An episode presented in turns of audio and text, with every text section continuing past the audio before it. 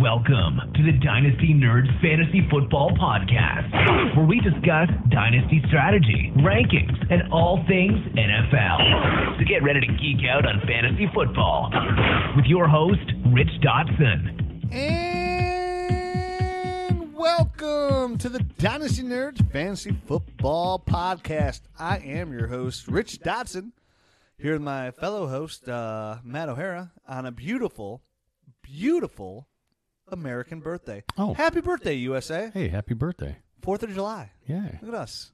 It's crazy. Coming out with a bang. bang. Bang. Bang, bang, bang. Ooh, sounds like fireworks. or a gun or a gun assault. No. One of the two. We don't live in Chicago, so we're safe I hope it's just for the most part. I hope it's just fireworks. Me too. Oh, what a bad way to go out. Yeah. Was there a movie once where like people were celebrating, shooting like guns up in the air, and then like a bullet came down and hit somebody in the head and killed them? I don't know, but what goes up must come down. That is a true story. So here we are today discussing the AFC North. Little preview action. Last week we did the AFC South, Uh, we did the East. East. hmm I don't know. I'm not a compass, Matt. I know. I can't. I can't. I don't know exactly where we're going. You're no Magellan. Uh, but before we do that, a couple news and notes. Nothing too crazy, but a little crazy. Jameis Winston warned, a little slap on the hand. Hey, buddy. Hey, hey. You you do anything else bad, you, we might just kick you out of the league. I mean, that's pretty big time. That's a little significant, I think. I think that's enough for him to, you know, not only just him. I think Tampa Bay is gonna, the Bucs are gonna put a lockdown on that as well. I'm like, listen, dude, this guy right here is gonna follow you around. I was gonna say he's gonna start getting the Dez Bryant treatment. Exactly. He's gonna have he's gonna have chaperones and bodyguards, and, and it's not it's not to keep him safe. It's to keep it's to keep him from doing dumb Yes. stuff. If I'm in a Superflex league, I'm totally throwing on a feeler on this one and seeing if he could be bought at some kind of a discount. Like I have a, I'm in a league, uh, Ultimate Dynasty podcast league with a lot of podcasters. Riley Blymaster uh, is in a league with me. He approached me. He's like, "Hey, do you like Jameis?" He's like, "What are your thoughts on Jameis?" I'm like, "I'm a huge fan." He's like, "He's like, what would I have to give you besides Tom Brady?" To get him, and I'm like, not happening, not happening. He's just too young Thank you. he's like, okay, I'm glad we're on the same page because I wouldn't trade him either. And it's just, to me, that's the right move. Put a feeler out there and see if everybody's kind of down on him.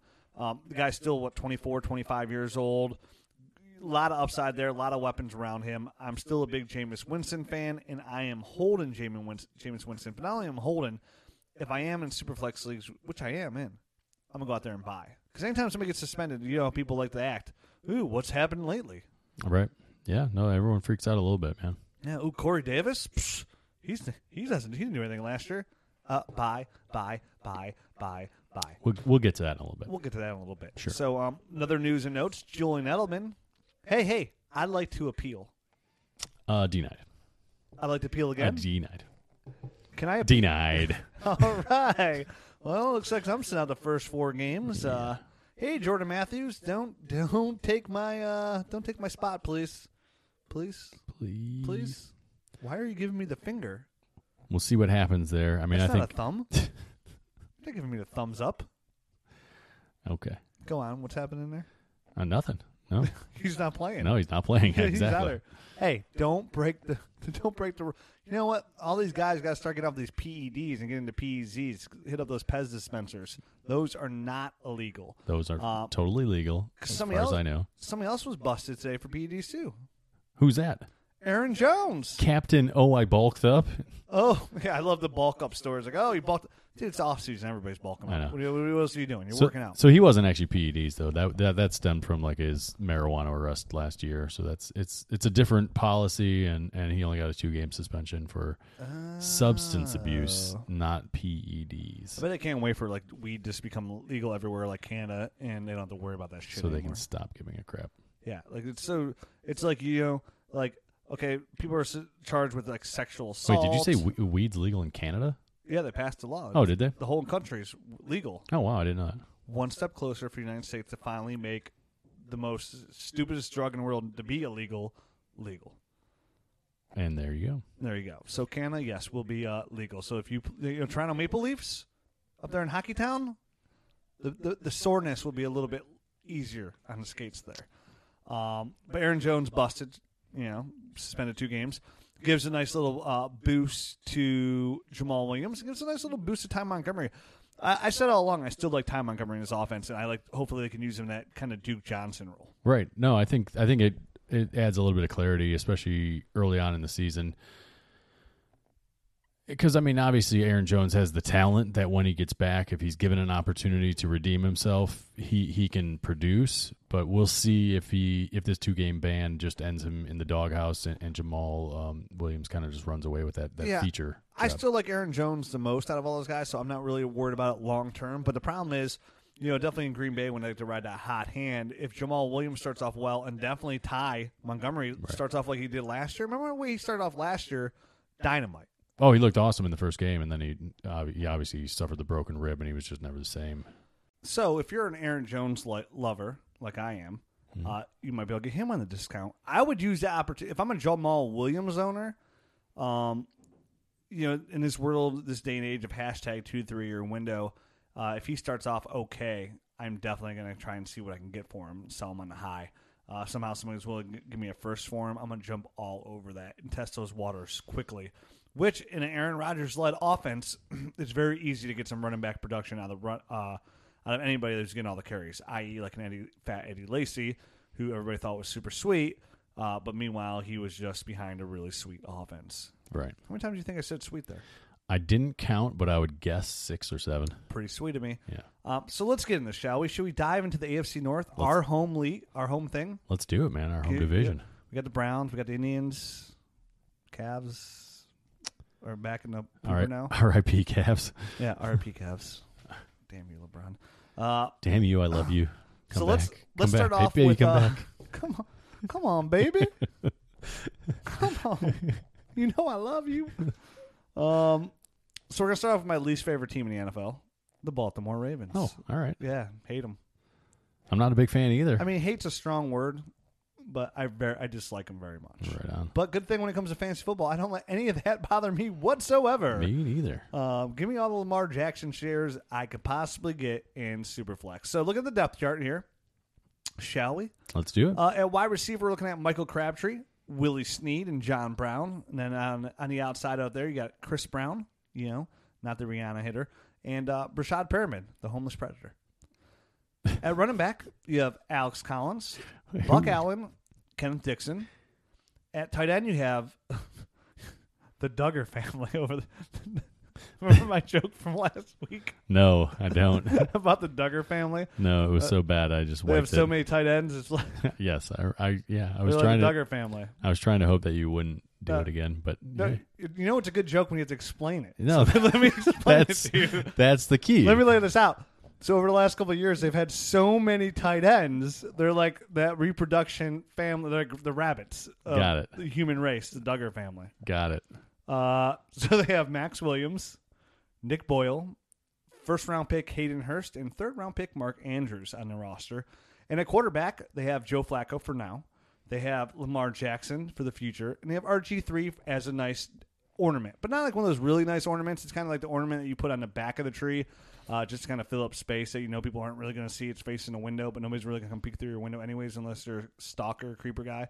So unless they're you. It's that one that your wife makes you put on the tree, but you just throw it in the back. is that, is Yeah. that what you're saying? I guess I'll put this one on too. Let me just go hide it behind this window. Meanwhile, let me put my Homer Simpson holding a beer right here. Yeah. perfect. You know, many- I think out of my Christmas tree, I think thirty-five percent of those are like Cleveland sports ornaments. Uh, the rest are like movies and like cartoon things. Like I have a Beavis and Butthead one, a Family Guy one, Simpsons one, uh, stuff along those. And then like movies. I have a bunch of uh, of them from like when I was a kid, so that's Oh. what most of mine are. So like Transformers and He-Man, GI Joe. No, like my mom would get me a, an ornament every year, and so it's like Oh. Cookie Monster and like all sorts of you know like going all the way back to when I was a kid. Yeah, they're so cute. We have a fake tree, but when we used to have a real tree when I was little, my mom used to do something where she'd cut the bottom of the tree off, the actual tree, and then she'd take our school picture and put it on there and then seal it with a polyurethane. Right, right. And then we'd actually have a piece of that tree forever as an ornament. that's nice. Uh, I don't know where those are all now, probably Yeah. at my mom's house, Sure. but uh, I thought it was pretty cool. I have a fake tree, so I wouldn't do that. I'm just cutting off dead stuff. You could just find a, a random shrub, maybe cut cut that off every year. That fit in there really well.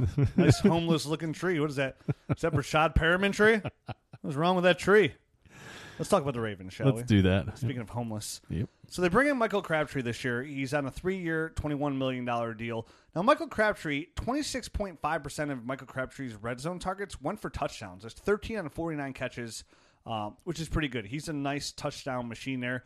I look for him to be heavily targeted in this offense. I like John Brown to be the deep threat. I like Willie Snead to be Willie Snead and just be, eh, you know, nothing Right. special. Now, I like John Brown in this offense because Joe Flacco loves to toss a deep, deep ball, and John Brown's only there on a one-year prove-it deal, and I'm a big fan of John Brown. I know. I Um, know that you are. Yeah. Really like his game. Really unfortunate, just been hit with injuries and you know the the whole sickle I was cell. gonna say he really got derailed by the sickle cell, and wasn't there like also like a cyst or something like that, like simultaneously? back? Yeah. which helps. So Right. I, I think he fits that skill set pretty well. Um, enough though where he still might be he might he might come in and do well, but he also might be hit and miss. I'm really I'm intrigued by John Brown. And and and, he's still on a one year contract. Doesn't mean they can't resign. But even if he does, it's still Lamar Jackson team going forward. So just because he fits Joe Flacco's skill set doesn't necessarily mean he fits Lamar Jackson's skill set. But I do say think Michael Crabtree is going to be a nice, heavily targeted receiver here. You know, the unprovenness of all those tight ends. I think Crabtree right now is like a really good bargain in dynasty. He- So he's going to be a safety blanket for for Joe Flacco. I think. I mean, obviously, you know, he Joe Flacco likes to throw the deep ball, but those aren't high high percentage throws. No. and and it's he seemed to always favor. You know, an Anquan Boldin type of guy Yep. in the past. So um, I think Michael Crabtree, you can expect that same kind of chain moving, very active in in, in the play calling um, type of role for Michael Crabtree. yeah, it wouldn't surprise me if this dude catches like 90 footballs, man. Yeah, I, I definitely stays see healthy. that. Yep. it- it- obviously, health is a big thing, but yeah, he's he's going to be the veteran. I think that Joe Flacco leans on. He could be had for cheap right now. I mean, this could Yeah. be the di- he could literally be the difference maker in a championship caliber team this year. And you could be looking at him where when we look at the end of the year, like we're looking at wide receiver ones, and maybe finishes as like a low end wide receiver one, like oh Crabtree, you know, like a well known name, but it's not something you really targeted there. And for his price tag right now, I mean, you could probably get you know Michael Crabtree for a couple, maybe like an upside guy in a, in a second, right. um, something along those lines. So um, I I agree with that. You don't have to. I don't think it, I don't think you have to give up a ton for a thirty year old wide receiver at this point who's who's never been like a true um, elite. I don't think number one wide receiver. He Yeah, kind of he's Didn't kind do of a- anything until he went to right. Oakland. Right, more of like a high end uh, wide receiver too. So where do you see? I mean, the Ravens they don't have a ton of cap space. I mean, they have, I think right now nine and a half million, and Uh-huh. they have a, they have guys like Flacco, That's a big chunk of money coming off the books. who they're going to be. I mean, I think they're going to be reshaping this team in the next year. I don't think they're going to. Obviously, you know, Flacco's cap number next year goes up to twenty six and a half million. So I mean that it goes up even more, and, and they can actually save money by cutting uh, Joe Flacco next year, which which in my eyes is is the route they're going to go. They're going to have Flacco this year. They're going to cut him next year. Hundred percent. So where do you see a guy like um, Crabtree? You know, who who also they could save almost uh, four and a half million dollars by cutting him next year as well. Do you do you see him as a lot more long term guy, or was this guy was he like a hey Flacco needs a guy for his last year here? Let's just bring in Crabtree and kind of and see see how well we can do. I think piggyback, piggybacking off of just what we said, I think he will show enough this year where he will stay. Yeah. Where when you once you get that, that money off of the books of Flacco, that opens some things up, and they, they you know they could do a couple other things, like you said. They're when they go in Lamar Jackson, they're going to have you know help at the cap space, and I'm mm. sure there's some other numbers that you have the numbers that are coming off the books after that. After you take off Flacco, I mean, they could save ten and a half million just right there. just right there by cutting Flacco next So- year. So it, it's a large chunk, man. I think the ball's in Crabtree's court. You know what I mean? Because this is he going to be Flacco's safety net, a nice, good vet for a rookie, rece- you know, quarterback or second year quarterback, first year starting is a nice thing to have. While these tight ends kind of develop a little bit. exactly. Mm-hmm. And then, but that doesn't say they can't find somebody else in free agency next year either that they they they deem to be their number one. But at the same time, at seven million dollars for a guy like who's coming off, say he does, say say even co- comes a little bit below that, say he catches seventy foot five footballs for nine hundred twenty five yards, something along those lines. Like at seven million dollars, that's still pretty good value. Well, so here's the deal. Like, um, but Crabtree's his cap hit balloons. It goes from 3.3 million this year to 9.3 million next year. So I mean, that's a pretty significant jump. But when you got nobody else, I mean, like we said, John Brown's on a one year contract. Right. So I think it all there's a lot of question marks going forward. Um, I think it's but everything's going to res- revolve around Lamar Jackson and what is best for him. So you know, for this year and going forward, you know, because obviously if Crabtree flames out this year, his dynasty value is kaput anyway. Right. So. And do you have any trepidations about leaning so hard on um, Crabtree? Because I mean, if the Baltimore Ravens go south, how quickly do they turn it over to Lamar Jackson? And then it's a then it's an unknown commodity. it's a very unknown commodity, but at the same time, you know, Crabtree can still be that safety net. You know, maybe they bring Crabtree in. Hey, we just need you to run these short, intermediate, intermediate routes, maybe some wheel routes here, um, some quick slants. Same thing with John Brown. Uh, maybe try to utilize Willie Snead again. I am not on Willie Snead's bandwagon whatsoever. Um, I am not looking for him. I don't even think he'll be a startable asset at all, personally. I mean, I think he'll obviously work his way in and be the wide receiver three, and without their tight ends being reliable targets, I, I think he could find a little bit of a role. So we, there's a role there, but not enough to make it. no, I don't think I don't think he's going to be like. I mean, obviously, it's a huge step down from New Orleans to Baltimore as, as far as fantasy offenses go. Yeah. So um, that alone, you know, reduces Willie Snead's value. So let's move on to the running back position where we have um, Alex Collins, Buck Allen, and Kenneth Dixon. And Kenneth Dixon, you know, got last year got suspended. hmm Uh, not a good place to be. And a meniscus tear. And then he tore his meniscus. Right. So he he was somebody that we liked a lot coming in there. And to be that sneaky pass catching back, because you had Buck Allen there, he got 46 passes last year, and early in the year is somewhat viable. But the big news here, I think, is Alex Collins. You know, he he's a pretty hot name in the dynasty world. They didn't do anything to address the running back position, which tells me they're comfortable with him. He averaged 4.6 yards per carry. After week eight, he averaged 19.2 touches per game. And uh, like I said, they didn't bring anybody in there. I know he's limited in the passing game, but you don't need him in the passing game when you got Buck Allen there and you have Kenneth Dixon. Well, I, I was going to say I think they address they didn't address the running back position because they have a little bit of everything. Buck Allen's the guy that literally just catches passes. Yes. Alex Collins is the guy that literally just runs the ball, and and Kenneth Dixon is the guy that does both. And he's a little bit of an unknown, but um, I think you know. Alex Collins, 23 years old, Buck Allen, 26, and, and Kenneth Dixon, 24. So they're all really young as well. Mm-hmm. Buck Allen's contract is expiring at the end of the year, and so is Alex Collins. Alex Collins will be a restricted free agent, but Buck Allen, he's he's gonna be an unrestricted free agent. and if he plays well, he's gonna get he's gonna get a he's gonna get a contract. I mean, I would imagine that as well, but all it takes is one little nick, and and who steps up then? So The only the only red flag you're looking for here is if Kenneth Dixon could come out and be a, an all around running back, which I think he has the talent to do. I definitely do, especially you know you know from a, obviously we're going just off of college tape at this point. is that Lafayette, Louisiana, I believe? uh, yeah, Okay. uh, Is that right? yeah, Okay. yeah. Yeah, I mean, I just remember looking reading the tape. I remember he's somebody that we really liked going into the year. We really did, yeah, and and he does a little bit of everything. So, I mean, I think they've got enough invested as far as young talent that they they didn't feel the need to go out and, and address it in the draft this year. You know, and if they do bring Lamar Jackson, the, a guy who you have to monitor as a rusher as well, I think can open up some things for Alex Collins as well. Obviously, we need Flacco to kind of make keep the keep the ship steered straight to help out too. But I think Alex Collins is a nice upside running back for 2018, where you know is he a long term, you know, guy that you're looking at long term? Right. He, No. sho- he showed well at the end of the He year. He did. though. He Yeah. did. But I mean, I put every running back, unless you're in a, a transcendent talent, into that hashtag two to three year window, uh, because there's just too much data behind that where these running backs have about two to three years of you know quality production for your fantasy team, Right. and then they're off the map. So he, to me, he falls right. Alex Collins, you know, from watching football for the last almost forty years, I, he's somebody that I've seen come and go a thousand times. Right. Where they come in, they're a good running back. There's n- there's no bad feelings about him, but he falls right in that Eddie Lacy category. We're gonna give me a couple of years here. Quality running back, good dynasty asset, could finish as a running back one potentially if you can get the touchdowns. But long term, I'm not overly sold on. Even Yeah. though I liked him coming out of Arkansas, So did I. And but if if he doesn't show well or or gets injured or anything like that, and and Buck Allen, you know, proves that he's nothing more than than the pass catching not. type of guy, which is is what he is.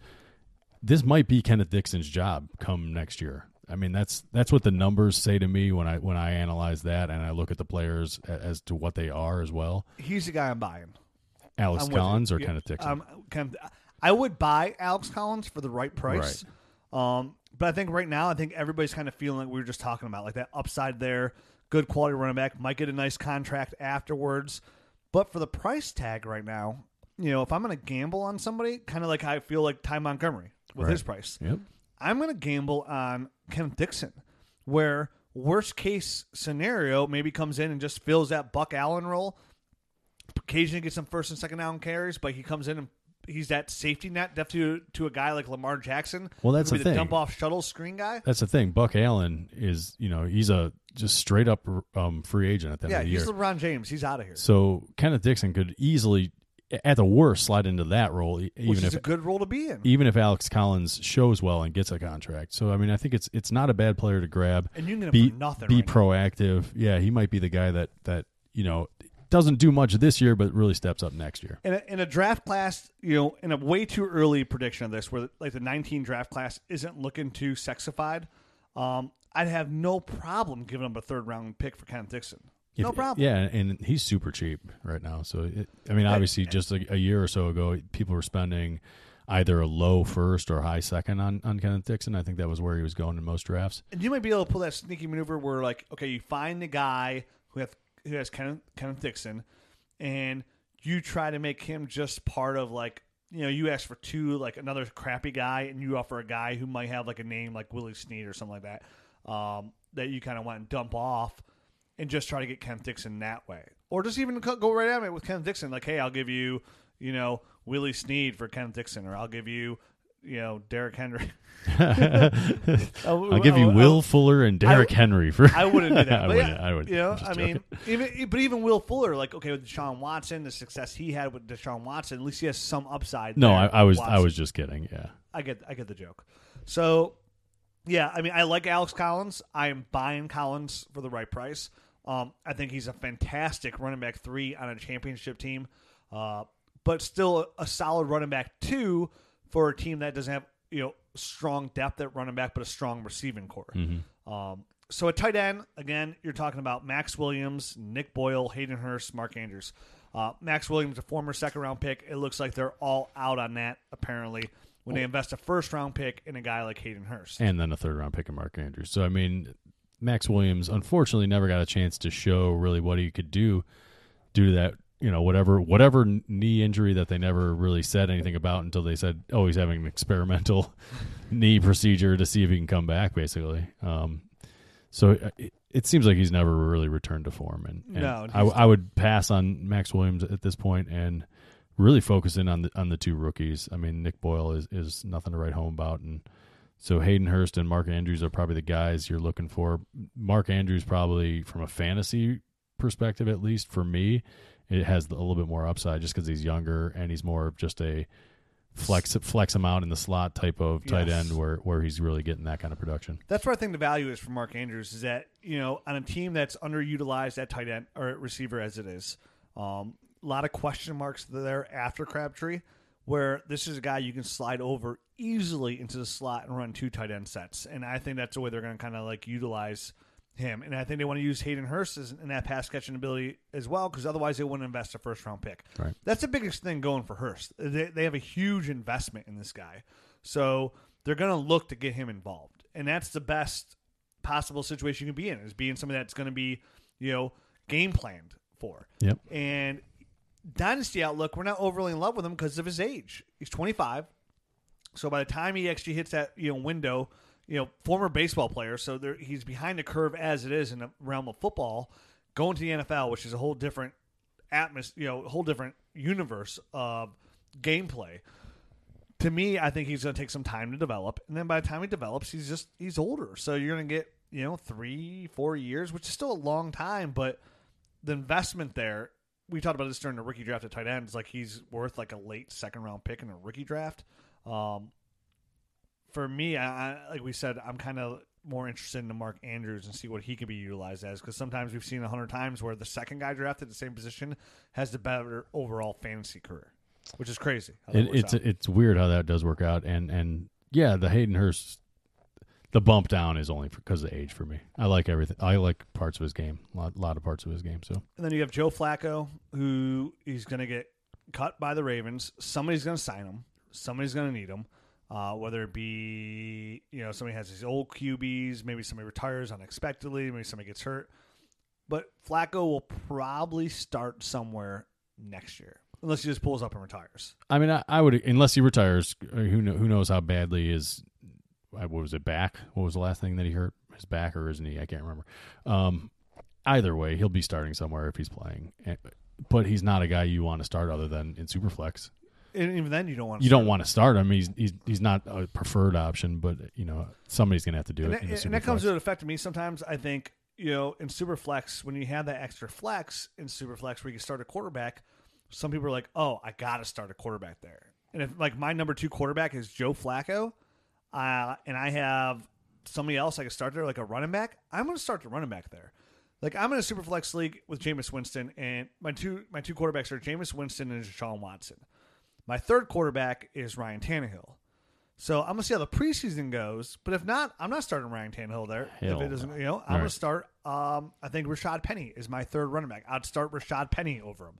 So for me, Flacco, even in a super flex league, it's more out of like all right, necessity, right? What defense is he playing? Who? What are my other options? Right.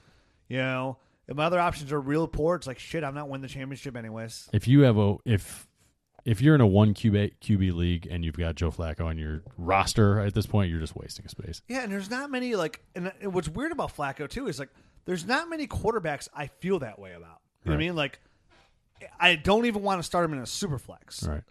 because that's how many points they don't score. Flacco, I'm like trying to think like through my head like another guy like that. You know, maybe Tannehill, but I want to see Tannehill rebound this year with the more you know what he does this year. So I'm not going to write him off. But Flacco, I know he's like that. Like Mm-hmm. I don't want to start Joe Flacco under any circumstances.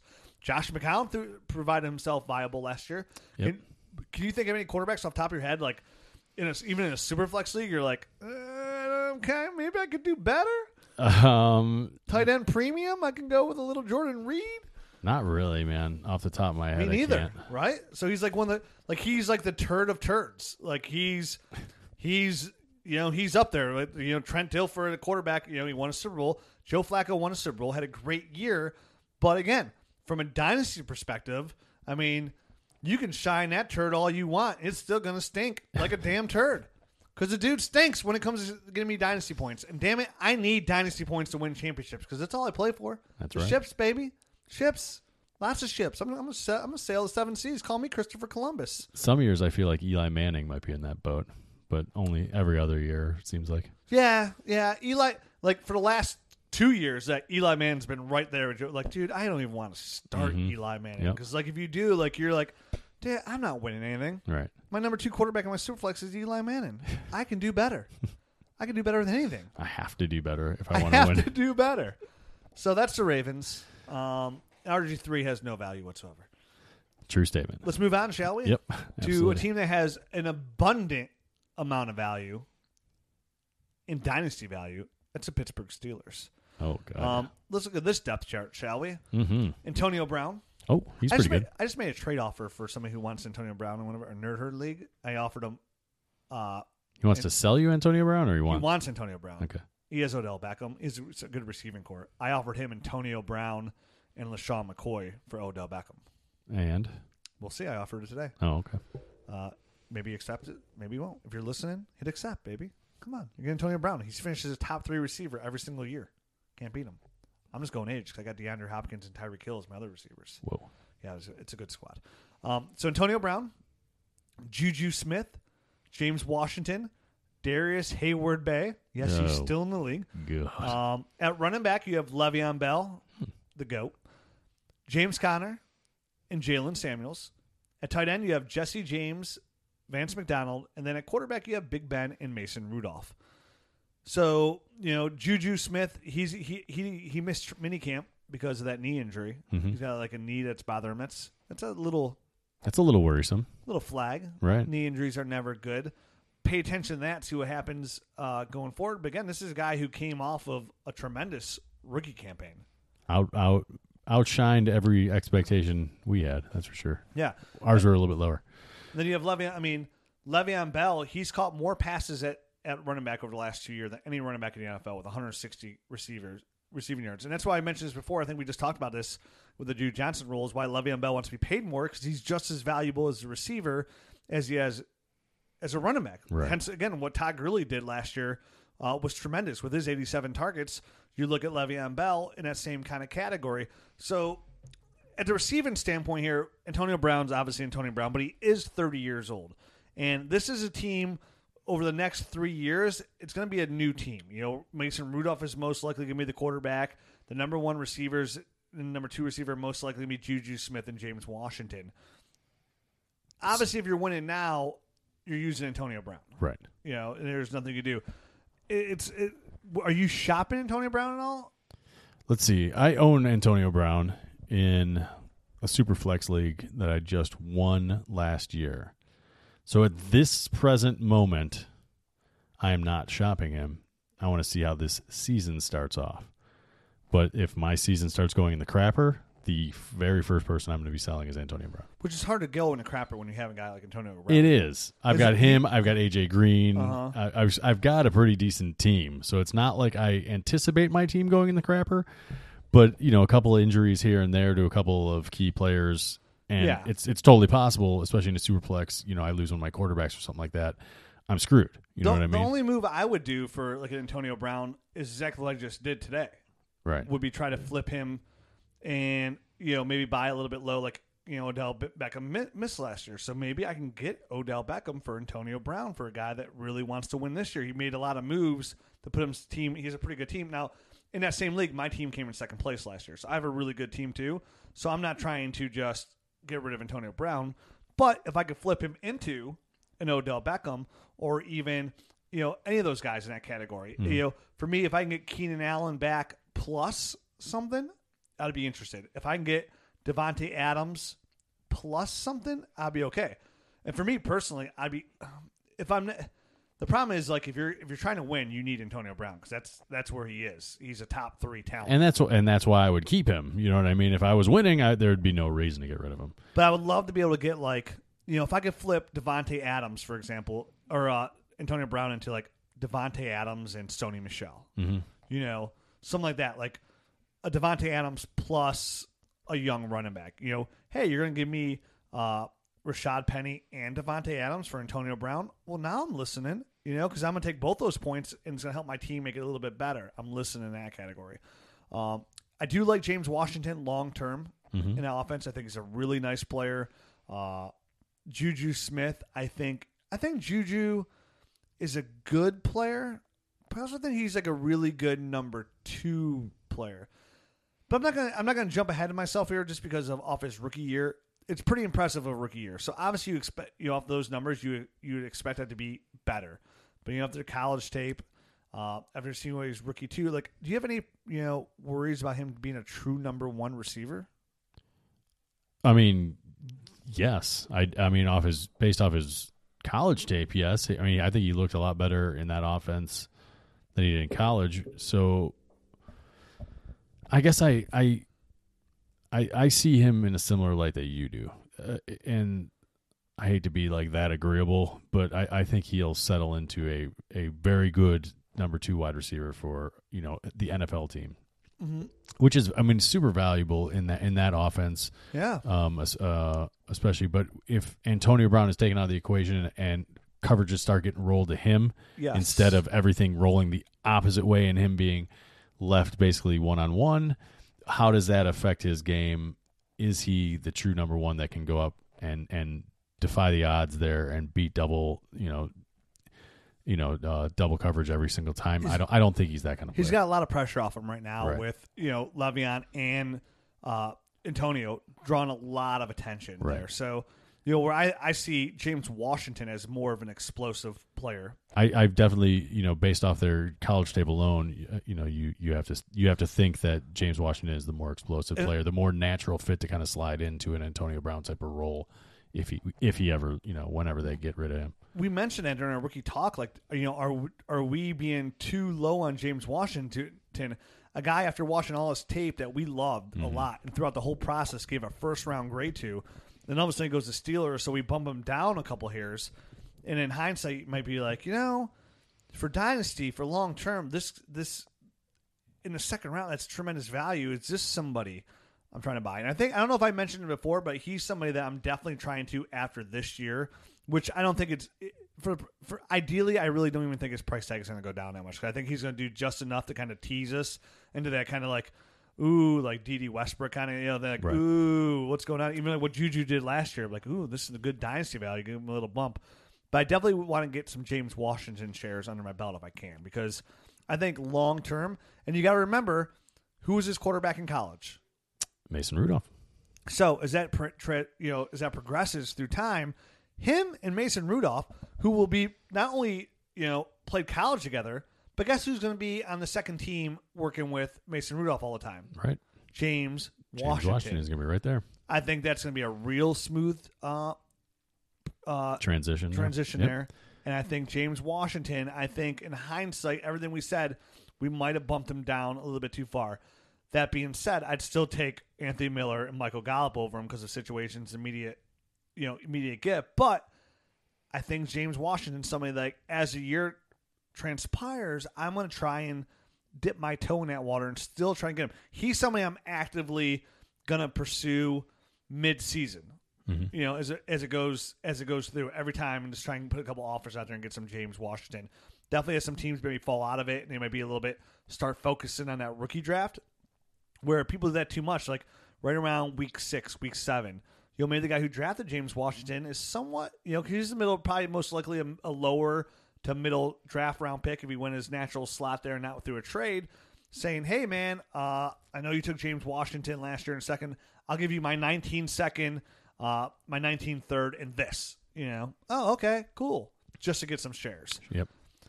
Now here's a here's a here's a spot that really interests me. Tight end. Yeah. Jesse James and Vance McDonald.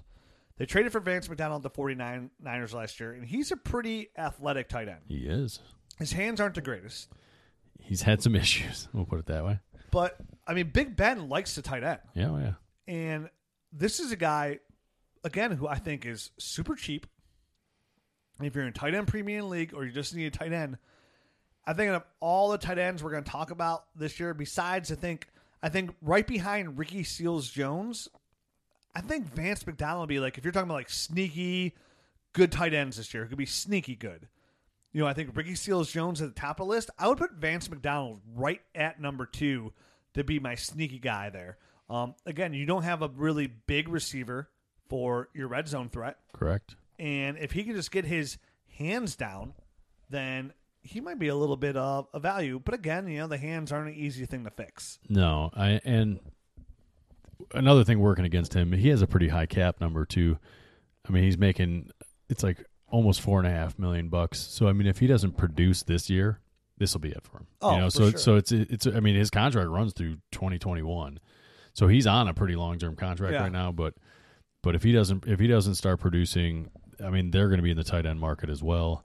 Because I mean, the Pittsburgh Steelers are working with only like five million bucks or something. They like don't that. have much money. They have they have got very little because I mean they have so much tied up in guys like Le'Veon Bell, who's counting like fourteen million against the cap with with the franchise tag this year. I mean, obviously, if they don't sign him to a long term deal and they get rid of him, that'll that'll free up a lot of space. But Antonio Brown is almost eight eight million, and then he his his number balloons up to twenty two million against the cap next year. So I mean, that is like a I mean, Antonio Brown's one of those guys that's really staring at down the barrel a little bit. But you know what? They're gonna, get- you know what happens cut. there, Matt. Yeah, they're they, gonna they're gonna restructure they're gonna- and make they're it a sign and to. Yeah, they're gonna make it a sign. They do that every time with players like that that are worth like that. They make it a sign and bonus. but but he's getting to the point in his career where they can't do that anymore. He's he's he's a 29 year old wide receiver, so they're going to have a big decision coming on to, uh, up on Antonio Brown. Whether hey, do we extend this guy and and really have to eat the money at Down the the end of that contract, yeah, or do we cut bait because we got these two younger guys coming up? there's no way they cut bait. The guy's the best receiver in the NFL. Right. Well, I mean, I think that I think that decision's tied to Ben Roethlisberger. Also, I think, I think, this this is a- ride, I this is think they ride one. the cap line. I, I think they would find other players to restructure. You know, what I mean, they'd they'd move money elsewhere for some along those and they'll and they'll get some relief. I think um, you know Shazier is worth like eight eight against the cap this year, and he'll be coming and they off. made his entire offense, his, his entire salary signing bonus as Right. well. Um, what do you think of the possibility of Jaylen Samuels? You know, Well, he- sneaking he- in that tight end kind of category, possibly. I know they want to use him at running back. he's just so he's he's only like six foot tall, so I don't Yeah. see how. I mean, I can. I don't see how they can use him like that. I could. I think they can might be able to use him as like a fullback out of the backfield, halfback, yeah. know, like an H back type of role, and and and that would be, you know, probably his most useful, especially early on. And if Le'Veon Bell is, you know, as long as Le'Veon Bell is still on the team, I think that's it. I think that's going to be his role. I want to see how they utilize him, you know, because then you got to be worried, you know, if they don't resign Le'Veon Bell, is it James Conner's team? Can Jaylen Samuels step up, or they just go a complete different direction? We'll have to see. I still think they find a way to resign Le'Veon Bell, like to a Uh, long-term contract. He's I mean, too good. He's too good, but he's asking for he's asking to reset the entire market True, and we just As- mentioned they're up against the cap as it is. and they don't have yeah they don't have a lot of room so uh, it's going to be very difficult i mean i'm not saying it's impossible because i mean they can work numbers and and do a lot of things behind the scenes to get cap numbers reduced yeah, they would need a lot of help from ben, Big Ben probably to you know right signing bonus go that Tom Brady route. So let's move on because we're running out of time here. yep um, Cincinnati Bengals. So, you know, depth chart AJ Green, Brandon LaFell, John Ross, former first round pick. Then you have on the outside there Tyler Boyd, Auden Tate, um, Cody Core. cody Core. Uh, at running back, you have Joe Mixon, Gio Bernard, Mark Walton. Tight end, Tyler Eifert, Tyler Kroft, Jordan Franks. At QB, you have Andy Dalton, Matt Barkley, and Logan Woodside. So this is an interesting team because they have some real interesting players here. You know, Andy Dalton last year, that offensive line for the last two years has been terrible. He got sacked on an average of 40 times a year. They, you know, the first round pick, they draft Billy Price, center of Ohio State, and then they trade with for Cordy Glenn from Buffalo Bills. When he's healthy, he's he's a pretty legit left tackle. he there. is yeah So it's really good news for a guy like Joe Mixon. Um, you know, last year the Bengals were 29th in rush attempts in 20, 2017. that's just not enough That's just not enough at all. and especially, I mean, especially in the division, you know, the AFC North, um, it's kind of more of a ground and pound type of division. Well, it used to be at least. Um, I mean, they've been airing it out quite a bit more, but That's the NFL as a whole. but um, I think especially late in the season, you got to be able to run it. You know what I mean? Especially with the, the weather and stuff like that up And, north. and that's the upside. Well, with Mixon was you know before Jeremy Hill got hurt in the first nine games with Jeremy Hill in, the- in, in the offense, Joe Mixon had 107 carries for 31. Um, uh, 31. I had something on here. I, I miswrote something. His yards were probably like 310 yards or something along those lines. Okay. uh, for three touchdowns. It was a 3.0 yards per carry. After Hill went down for the five game uh, for the five games after that, he had 71 carries for 305 yards and one touchdown, good for 4.3 yards per carry. So After basically, went down. basically, when he got into a little bit of a rhythm, he Yeah. was able to run more and, and produce better. And extrapolate on top of that, the last four games of the year, he averaged five yards per carry.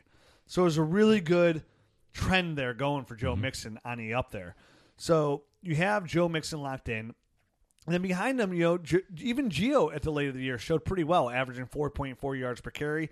And you want to say that he's locked in as, you know, the pass catching back. But the problem I'm worried about Gio is here is they draft Mark Walton.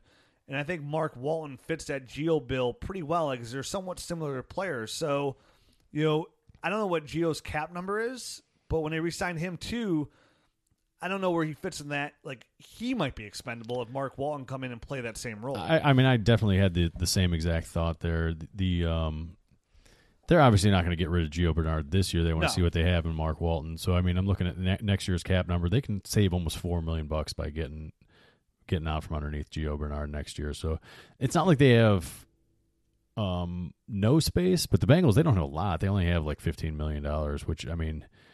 In the NFL landscape, isn't a ton of money to re-sign some guys. So the cap will go up a little bit too, but Mhm. I, I see the way Mark Walton's similar style there.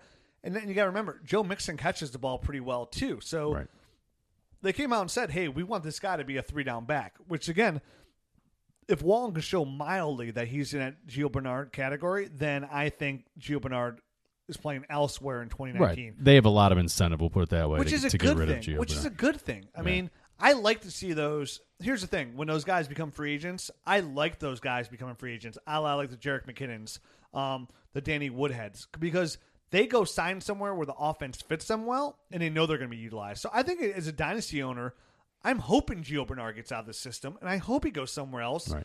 and let it be Mark Walton and Joe Mixon. Because if Joe Mixon is going to become the guy, then that just crushes Gio's value as it is.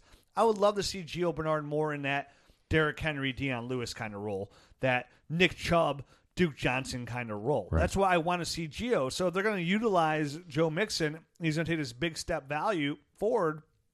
I, I want Gio to be free. I want him to be released into the wild. All right. Where do you view Joe Mixon?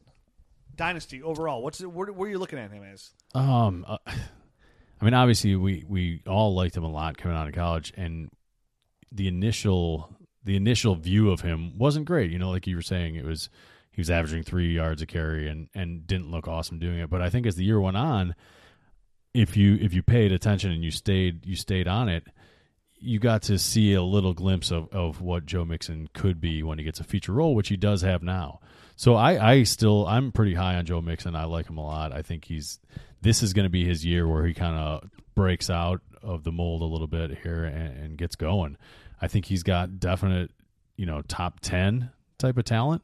Absolutely. So, so definitely running back one category for Joe Mixon, especially with all his receiving skills. So I, I'm with you on that too. I, I love the improved offensive line because that offen, and offensive line's been terrible. right. Getting a really good center can help a team a lot, and obviously the left tackle as well there. So I mm-hmm. think it's a really good start. At the receiving position, you got AJ Green.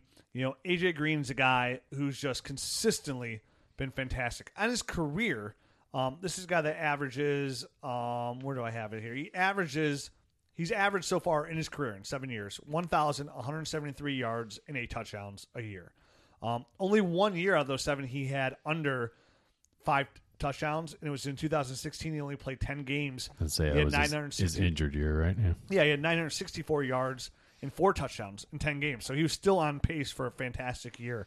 Um, you know, guys like him and Julio lately, even Antonio Brown has been d- d- bumped down in the dynasty ranks. And now that's mostly because of the emergence of all this running back talent, which there's tons of running back talent now. We have an over, we went from that, you know, five year period there where running backs were so hard to get because the talent just wasn't there and the Right. receivers were all the value. Now, I know even uh, DLF just said for the first time, Todd Gurley in their ADP for July has reached number one one, Wow. which to me is still crazy. How you would take him over DeAndre Hopkins or Odell Beckham? That still doesn't make any sense to me whatsoever. But to each of their own, right? Everybody attacks dynasty differently. I would never, I would never, ever, ever, ever do that. ever, ever. It's hard to take a short term asset that early, but go ahead. You know, definitely off of one year. Mm-hmm. Doesn't matter how good a talent is. Give me all the DeAndre Hopkins. DeAndre Hopkins to me, we'll, we'll talk about the Texans next episode. But my love for that guy is like no other. It's legit. Um, so you have AJ Green there again. He's just he's AJ Green, still really good value. Um, championship willing kind of you know player. Just needs a little bit more help around him. You know, last year I think he had his his worst drop rate. Um, or like not catch rate, but a lot of that's due to the offense too. Andy Dalton being a lot of pressure, running game not going, no receivers around him. You have John Ross, who they invested a top ten draft pick in, who had negative fantasy points Right. the year because he had a catch and a fumble. Let me, so let me stop you there. Who who is the wide receiver two there? Because last year, I mean, it was it was Brandon LaFell, and that guy, I mean, he's 31 years old. He's He's- he's got a, He's a, big deep threat. he he's got a you know four million dollar cap hit, and then he's a free agent at the end of the year. So I mean, there's a lot of opportunity here in the Bengals offense going forward for whoever establishes them, them themselves as the wide receiver too. Because obviously AJ Green's he's not a spring chicken. I think he's what like 28, 29 or something. He's 29, he's gonna be 30. Okay, so year. yeah, so I mean, there's some there's some opportunity. Is it is it John Ross? It's John Ross. That's who that's who I think as It's a well. hundred percent John Ross. They invested way too much Right. draft capital in him. Uh, reports right now coming out of like the you know the OTAs Mm-hmm. and whatnot. What I've seen and even some tape of it, he's looked pretty good. Um, this is a guy that you were higher on than I was with Right. John Ross because you liked his route running ability and his explosiveness. And I'm t- slightly tingled about what I've seen so far. Just you know, simple things, you know. But you got to start somewhere. So the Yeah, simple things I've seen of John Ross, I like. And like you said, Brandon LaFell, he is older. This is a guy. I mean, Brandon LaFell is predominantly just a deep threat as it is. So I'm not worried about him. This is a guy who's averaged over the last two years with the Bengals 705 yards and four and a half touchdowns. So he's been he's been exactly what they need him to be. Mm-hmm. You know, he's not a problem, but he's that deep threat. You got Tyler Boyd, who's more of a slot receiver than um, anything else. and who's never really shown much in the NFL, and got in the doghouse last year. But he, he was in a doghouse last year for a while. But then Right. the last game of the year, he came on. And he you know he caught the game winning touchdown versus the. He had a good game that Right. bumped the Right. Ravens out of the playoffs. Yep. Tyler Boyd came in. and He kind of showed himself something there to come out of the doghouse, and that's how he ended the year on a strong note, which is again good to see. So, you know, do they move? Tyler Boyd into slot, and then you have John Ross and AJ Green, and kind of like use Brandon LaFell as just kind of a spell kind of guy, Right. Because he's come off the books anyways. I don't know, but right now I think it's for sure John Ross. One, you got to see what he ha- what they have. He showed nothing last year, Mm-hmm. literally nothing. He finished the year at negative fantasy points, which is terrible. That's literally opposite of good. That's worse than bad. it's not what you're looking for. That's worse than nothing, Yeah. dude. You did you did worse than nothing. You're nothing. You're worse than nothing. if somebody started you that game, you just kicked him in the nuts. Yes. So that's where to me, I think it's John Ross. I I, I don't know what John Ross is going to do. You're a bigger fan of John Ross than I am. I'm. I mean, I'm with you. I think. I think this is the time to do it for him. Uh, If he has another one of these soft tissue issues, or or comes up lame again, um, he may miss his his opportunity. But I think this year is obviously John Ross's big opportunity to really establish himself in the dynasty community. Kind of pay off for those people that that spent a late late first round pick on him last year, and, and you might you might be able to go get this guy right now if the if the owner is really frustrated by what he did not get last year for for a first round pick return. It might be worth a first round pick to invest in him. It's just I'm worried about the injuries. When it, when we were breaking him down as a rookie, I was never afraid of the talent. I was really worried about the injuries Right. and how he was going to hold up in the NFL. You know, I mentioned it. I, I remember like I remember sitting here breaking him down, saying, "Hey, this is mm-hmm. a guy who pulled up on his 40 and hurt his calf on a 40." It's just I don't know if he's going to be able to hold up in the NFL, and that's what I'm worried about. Like you said, if we have another injury, that's it. I'm out. Like that's he's done for for me. Like this guy, is he's not going to put together. He's always going to be hurt. But right now, he has a clean slate for me. I don't care about last year, just like I don't care about Corey Davis what he did last year. I don't care about what Mike Williams did last year. I still like Mike Williams a lot. I still love Corey Davis a ton, a ton, and we're going to talk about him next episode. I think he's one of the most undervalued players in the uh, dynasty fantasy football right now, and who, if you want the next AJ Green, that's who I'm going to go by. But we'll be there next episode. So for me, it's John Ross, AJ Green at the tight end position for the uh, Cincinnati Bengals. You have Tyler Eifert, Tyler Kroft, Jordan Franks. Um, Tyler Eifert declared himself healthy 100%, and then all of a sudden he's something he has a setback and he's, he misses all OTAs because he's hurt. He might not be available for training camp. This is a guy who has missed um, over the last four years. He's appeared in 24 out of 64 games. It's only 37.5% of his games over the last four years. He had one dominant year when he had like 600 receiving yards, but he had 13 touchdowns in Right. 13 games, which was like a touchdown per game. First round pick they committed to him. He really likes the Bengals. He needs to play well this year.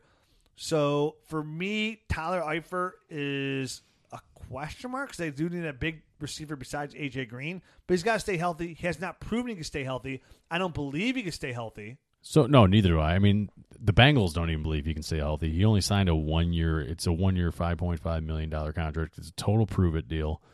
Um, and uh, here's a quick story. I mean, you know, obviously Hunter Henry went down. I'm a Hunter Henry owner. Um, another owner approached me about, you know, he said, "Oh, I gotta, um, I have a bunch of tight ends. You know, um, are you interested?" I'm like, "Who?" I'm like, "Who do you have?" You know, and then he rattled off a couple names. He was like, "Tyler Eifert," and I'm like, "I got Tyler Kroft. I'm good. I'll just."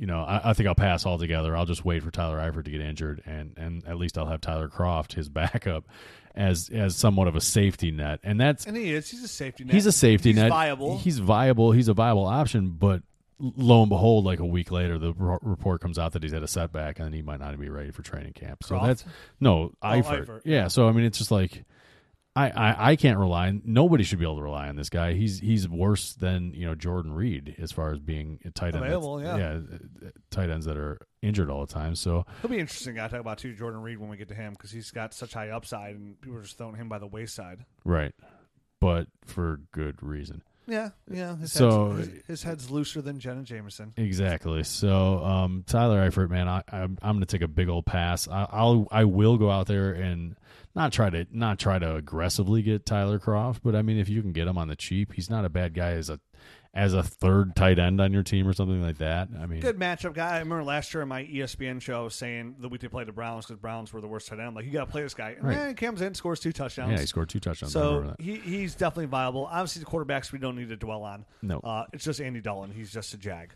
So, but he had, he does have two top five finishes. So if everybody's on, then he could be okay. Now let's get to my favorite team in the entire world here. Say the best for last, the Cleveland Browns. Now the Cleveland Browns not only my favorite team, but from a dynasty perspective, there's a lot of value here. I think in DLF's ADP they have like the most guys in the top 100 here. So their depth chart at wide receiver: Jarvis Landry, Josh Gordon, Corey Coleman, Antonio Callaway, Jeff Janis, Ricardo Louis. At running back, you have Carlos Hyde, Nick Chubb, Duke Johnson. At tight end, you have David Njoku and Seth DeValve. And then at quarterbacks, you have Tyrod Taylor and Baker Mayfield. Those are the that's the gist of it there.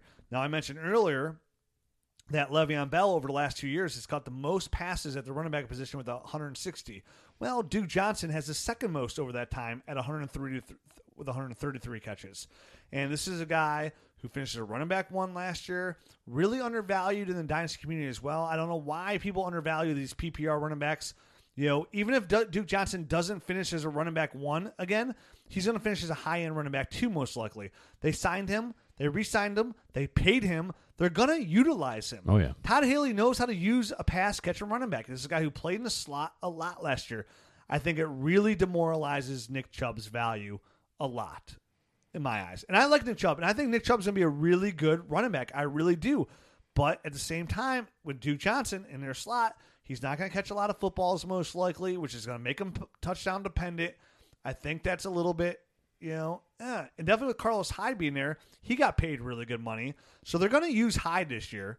Uh, most likely with his experience and his pass catching ability, it's going to be more Carlos Hyde early in that first and second down than Nick Chubb. I think Nick Chubb's clearly the future there. Everything I'm reading out reports is he's looked fantastic here as well uh, on the line. So I like Nick Chubb as a dynasty running back, but at the same time, like you know, I'm I'm slightly more I, I, I where he's going, and I see all these rookie drafts. I'm kind of somewhat perplexed on it. I'm like, wow, you just took him over. I see Nick Chubb go over Sony Michel, and I'm like, what is going on here? You know, That's a, I mean that's a little crazy for uh you know to me obviously, but I think the Browns are are loading up at running back. I think you know obviously they've got a a Jarvis Landry and a Josh Gordon who are both really good wide receivers, but what does Jarvis Landry do? Catches the ball really close to the line of scrimmage, right? What does Josh Gordon do? He can take a slant 90 yards. 90 yards on any single play.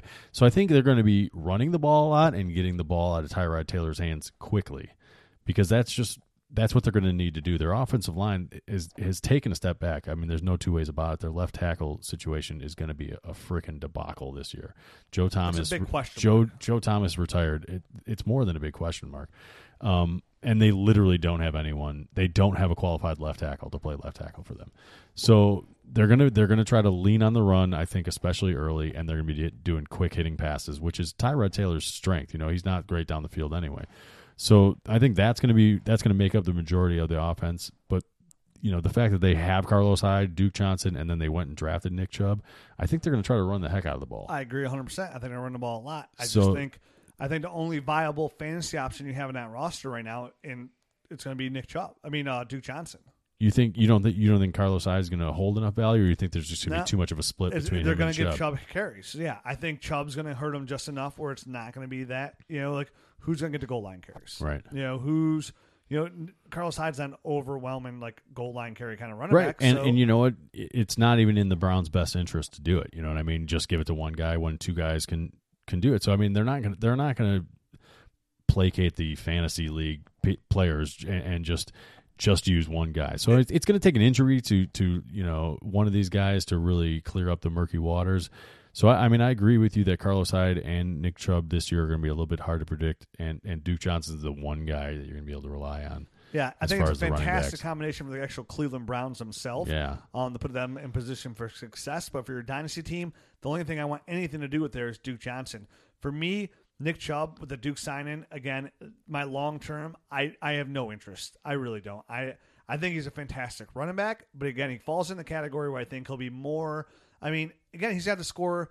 you know, nine to 12 touchdowns and rush for 1,400 yards on the ground to be like real viable. Because if you're going to give me 800 yards, uh, you know, along those lines, you're going to be 800 yards and eight touchdowns, then I don't want anything to do with you, honestly. So- I mean, if so you're going to fall in that Derrick Henry category where you're rushing for 744 yards and six touchdowns, but you're only catching 13 passes, what does that do? What does that do for your fantasy roster? Again, not a bad player. Derrick Henry's not a bad player. None of those players are really bad players, but Right. where's my fantasy production? That's what I'm looking for. Where is that long term with Nick Chubb? Where's it at? and you can't fall in love with the the running back, the player. You have to be realistic and look at what kind of production you're going to get from him. So it, I'm I'm I'm with you to an extent. I think Nick Chubb is a good enough running back that he'll still have some value. I, I like him a lot more than I like Derrick Henry coming out. We'll put it that way. Me too. So I, I I'm- I'm not shying away from him quite as much as I was from Derrick Henry, but I understand where you're coming from. And Duke Johnson has signed. I mean, he signed a three year extension. So I mean that that He's here for four years. He's here for four more years. It- it- you know, the contract runs through 2021, so it's not like it's not like just three years and maybe they'll get out after two. Or I mean, you know, it's, it's he's here till 2021. And I think Nick Chubb could be a solid running back too, but his value right now Mm-hmm. is going to give you in return running back one return. So if I could sell Nick Chubb for another player that I think is going to be over the just say it for the next four years a better overall fantasy output player, Right. then I'm looking to move that make that move because I'm right now you. where I'm he's looking where he won the draft, it's just it's he holds really high value and a really strong draft this year. This is a guy who went four, five, three. You know, if I could flip him for a Royce Freeman or Kerryon Johnson and keep that youth and then get something else return, I am all over that. You know, if I can get, you know, uh Kerryon Johnson and Mike Gesicki for Nick Chubb, say those were the guys Right. picks. I'm Yeah. all over that. You know what I mean? If I can somehow get some of that, like a youth running back, one of those guys, Royce Freeman, Kerryon Johnson. Um, if I could flip Nick Chubb into Joe Mixon, I'm doing that. Yep. You know, so that's it. I, I like Nick. I definitely like Nick Chubb, and I think even with Duke there, he still be viable for your fantasy roster. But again, you're really looking for 100 yard rushing games with a touchdown. Then there'd be like, and again, that's six. That's 16 points. You know, it's nothing. It's not crazy. Right. You're not. It's not those 30 point games for the most part, unless he's running it's not for a mul- 25, 30, only three yeah. touchdown games. You know what I mean? With and then you have guys there, David Njoku, nice red zone threat. Um, and you have the receivers there that are arguably one of the best receiving corps in the NFL. You know, when you have Josh Gordon and Jarvis Landry, that's a hail of a combo. That is a hail of. a And you got Antonio Callaway, who I like a lot with some good upside, is a nice like you know deep threat. Corey Coleman, I'm not going to write him off completely, you know, because they invested in a first round pick. It's his third year. He could break out just like Nelson Agholor did. I think, I think with all these signs before we get to receivers, I think bringing in a guy like Jarvis Landry, having Gordon there and Duke, I think the one that gets hurt most about this is kind of somewhat David Njoku.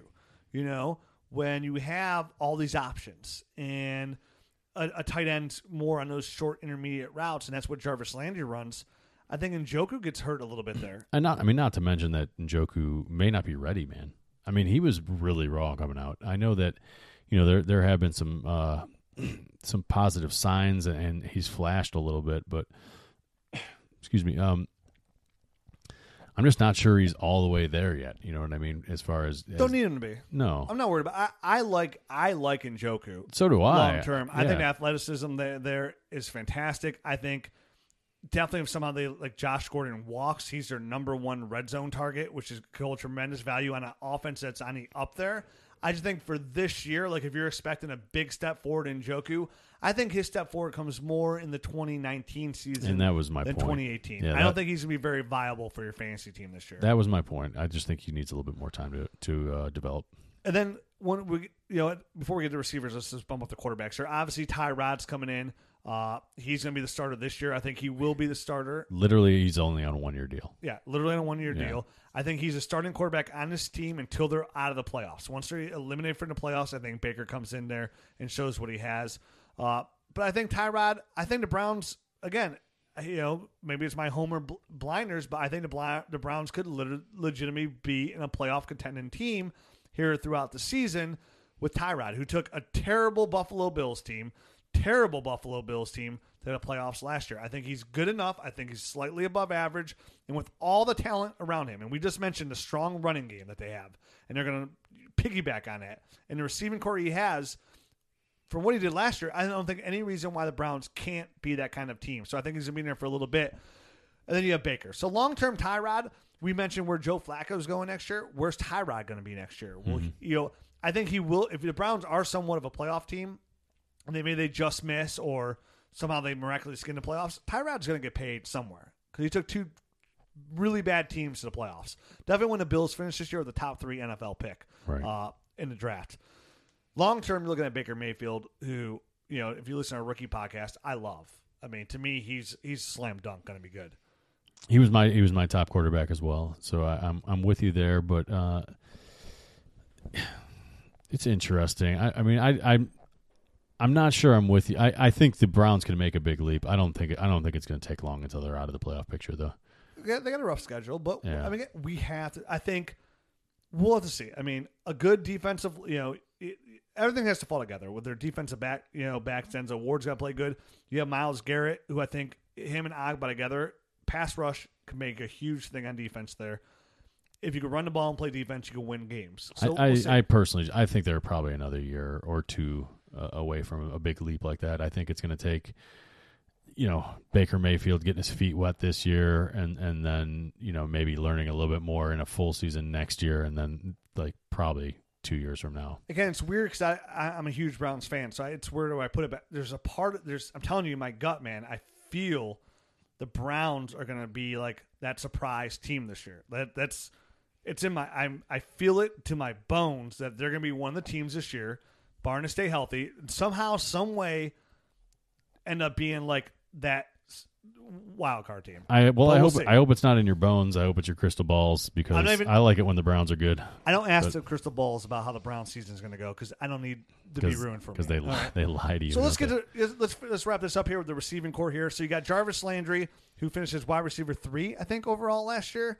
Uh, guys caught a hundred you know hundred footballs on average for the last four years. I don't think a lot of people were selling Jarvis Landry, think he's going to take a big drop down because he comes to Cleveland Browns. Already at OTAs and mini camps, he's looked fantastic. Yeah, uh, I wouldn't expect his his game to drop off. Not at all. No, Not at all. And I then don't really see that. who do you? Th- okay, so here's the question. It's not like he was getting thrown passes by some miracle worker or anything. It's been Jay Cutler last year and Ryan Tannehill before that. True story. Who has more fantasy points this year? Jarvis Landry or Josh Gordon? That's a tough one, man, because they're two. I mean, they're two really good um, wide receivers. Obviously, There are reasons people have held Josh Gordon on their roster for this long. he's amazing. This guy has the talent to be the number one overall receiver in the NFL. That kind of talent. That's not even being that's not even being facetious. That's not even being overblown.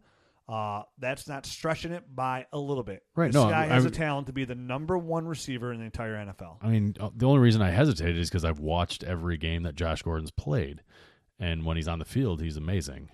And yeah, yes, in the past he's kind of looked like he's checked out in a few different plays here and there.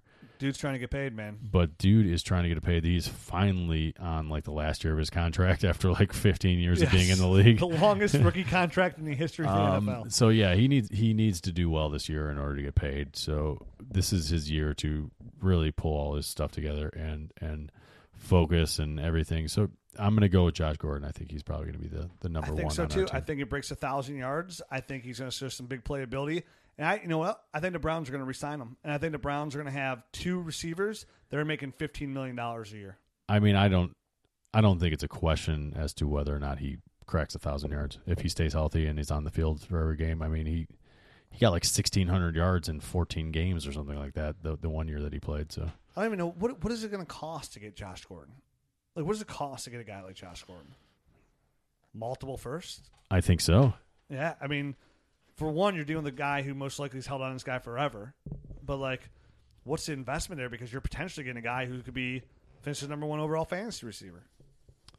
It, it, I mean, it would be hard to. It's, it's so hard to put the value on him, um, just because of what you're saying. I mean, he's a guy that he's obviously one strike away from never playing ever, ever again, and he's also, you know, one season from being the absolute best wide receiver in the league. So he's such a, an enigma, and um, I can't say because I have too many shares of them. Uh, even like I tra- I made trades for him last year. I've held on to him. I have so many Josh Gordon shares, and then a couple leagues I don't have Josh Gordon. I have Jarvis Landry, so I can't trade for him anyways.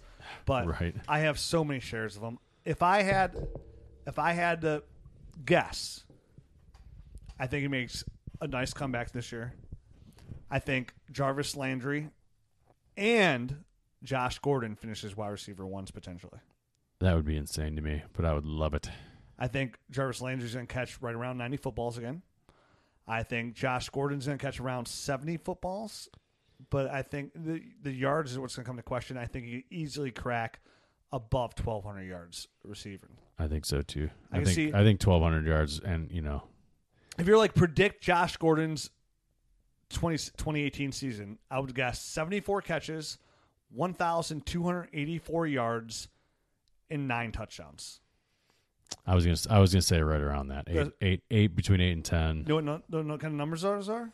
Yeah. Wide receiver one. Numbers. Wide numbers. receiver one numbers. Yep. Jarvis Landry catch 90 footballs for 980 yards. That's wide receiver one numbers. Yep. So It's doable. It's I definitely pray. doable. I pray for that. Okay, I need it. LeBron just left a big hole in my head. All right, I have my Indians to fill that void right now. Fill it. But come past October, after we win the World Series, I'll, that that joy is going to last me a lifetime. But I need my Browns to be good. So That'd be the icing on the cake, sir. so in the meantime, we'll be back. Um, maybe we'll be back with two episodes this week. Hmm, we'll see. Maybe we'll be back next week. It depends because we are going to record another episode right after this. Hmm. But with the holiday coming up, we're just debating what we want to do here. We got to play our cards right. But we're going to have, no matter what, before training camp starts here, we're going to have multiple episodes out during the week because we have to get all these teams in. So next up is the AFC South. Is that right? That's right, man. So we'll be back next week with the AFC South, or maybe back in a couple of weeks. Matt and I will talk about this over the next couple of days. Maybe the podcast will just start coming out like every four days instead of every, week Every every week. Yeah. until we get these done. I'm sure you kids will enjoy it. In the meantime, A lot on the horizon. um, you know, make sure again you check out dynastynerds.com.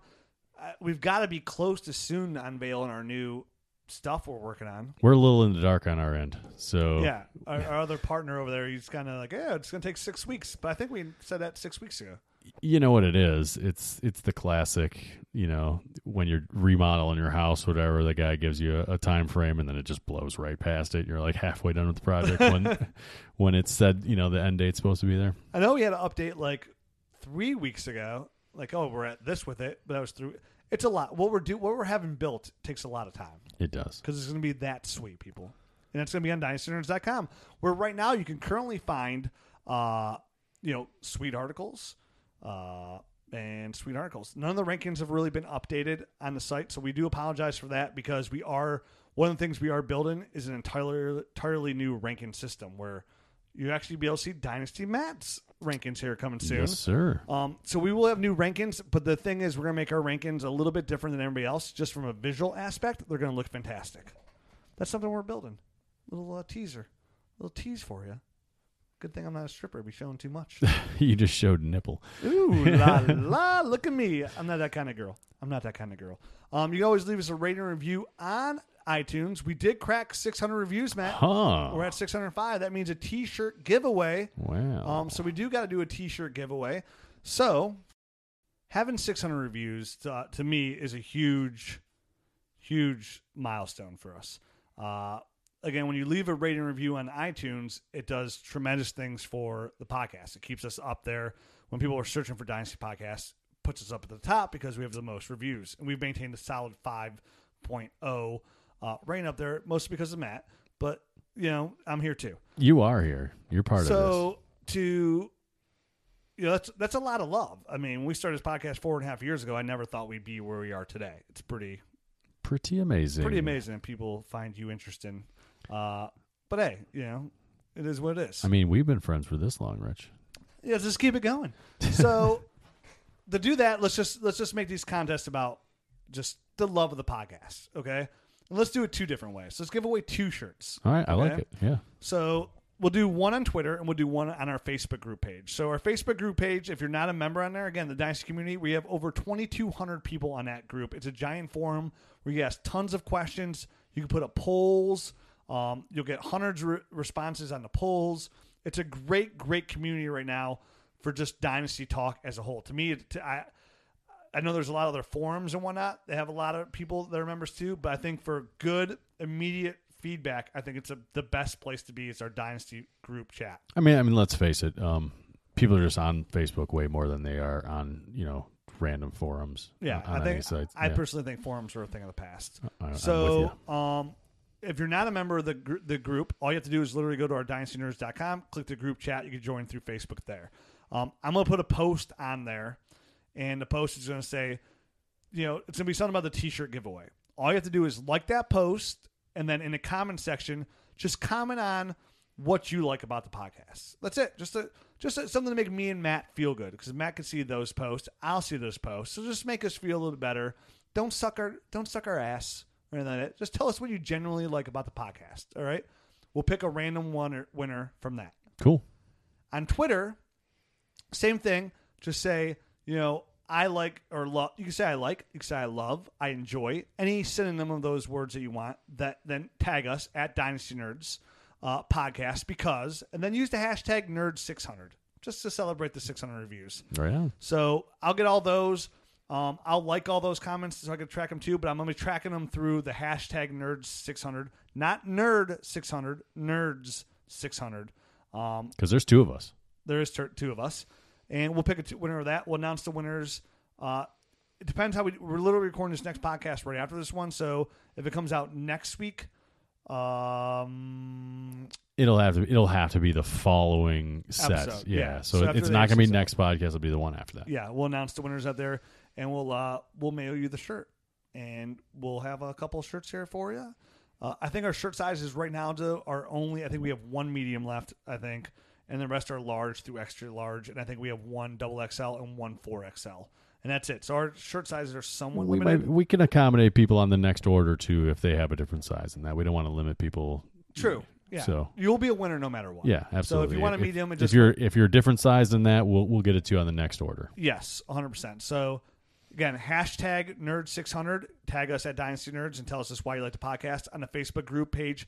I will make a comment tonight on saying that this is the t shirt giveaway. You know what to do.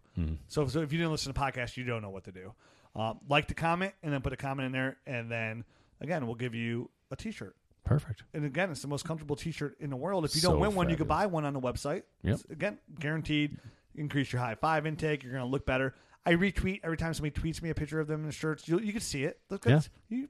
You want to kind of like just high five that person. And plus, the people will attest to how comfortable they really are. Absolutely. Every love those comments. Hey, I always thought you were pulling my chain. I got a message on Maisie literally four days ago from somebody in the league, and he's like, "Rich, I literally thought you were bullshitting about the comfort of the shirt." He's like, "I think this might be the most comfortable shirt I've ever gotten," and that was just literally three days ago. We've I'm had like, people order multiples. Yes. Because once they had one of them, they're like, you know what? I'll have a one in three different colors, You, please. you know, Colleen has every single color. I'm sure she does. She does. So it's the most comfortable shirt ever. I'm not BSing anybody. Nope. Uh, I told the guy, I tell the truth, the whole truth, and nothing but the truth.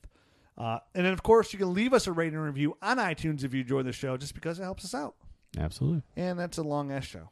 And we're gonna wrap it up. And we'll see you here in about five minutes. Exactly. Bye bye. Ready, set, put up. Thanks for listening to the Dynasty Nerds Fantasy Football Podcast. Make sure to check us out at dynastynerds.com for up to date Dynasty insight. And follow us on Twitter at Dynasty Nerds.